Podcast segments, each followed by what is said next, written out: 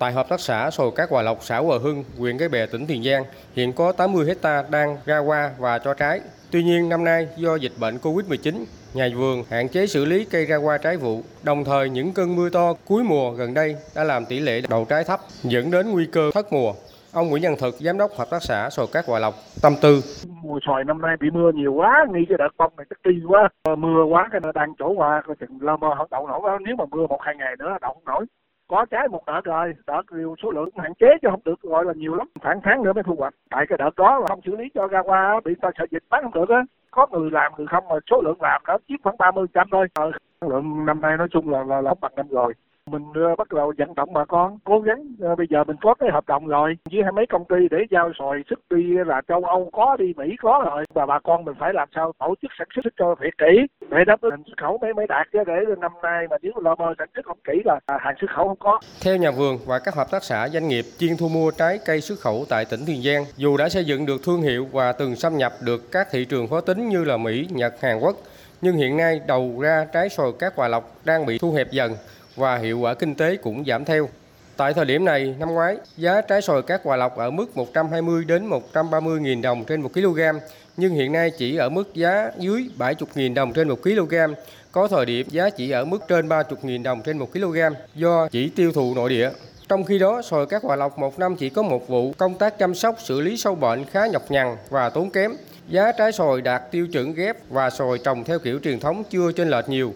Hơn nữa hiện nay giá thành của trái sồi cát Hòa Lộc vẫn còn cao hơn nhiều loại sồi hay trái cây khác nên giảm tính cạnh tranh. Theo lãnh đạo công ty cổ phần nông sản Cát Tường tại thành phố Mỹ Tho, một đơn vị hàng đầu đưa nhiều mặt hàng trái cây xuất khẩu ra thị trường khó tính cho rằng trái sồi cát Hòa Lộc ở tỉnh Tiền Giang chất lượng rất cao nhưng mức giá bán ra cũng không thấp. Thời gian qua, doanh nghiệp đã từng đưa sồi cát Hòa Lộc đi xuất khẩu, thậm chí đưa lên phục vụ hành khách các chuyến bay Việt Nam Airlines Tuy nhiên, gần đây, đối tác hạn chế nhập loại trái cây này do mức giá còn cao và nguồn nguyên liệu chưa ổn định.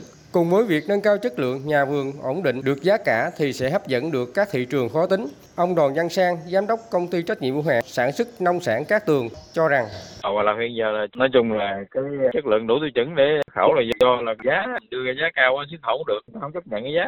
Ở nguyên liệu không giảm được thì làm sao mà chào được? Thật ra là nếu bây giờ là cái những cái thị trường nó không giới hạn cái giống á đi mỹ đi úc đồ nếu bây giờ giá cạnh tranh được thì mình dứt đi là hết. Tôi đã làm việc với hợp tác xã Hòa Lộc cho anh thực rất là nhiều lần rồi. Tôi nói bây giờ anh cho tôi một cái giá ổn định để mình đi chào người ta hiểu không tính cái giá thành xuống có nghĩa là giá nó khoảng là từ là khoảng 50 ngàn trở xuống công ty vẫn xuất đi xuất khẩu luôn nữa chứ không Tỉnh Tiền Giang hiện có khoảng 1.500 hecta sồi cát Hòa Lộc trồng tập trung nhiều ở các khu vực ven sông Tiền thuộc huyện Cái Bè và Cái Lậy cho năng suất trên 20 tấn trên 1 hecta, đạt sản lượng hàng năm gần 356.000 tấn.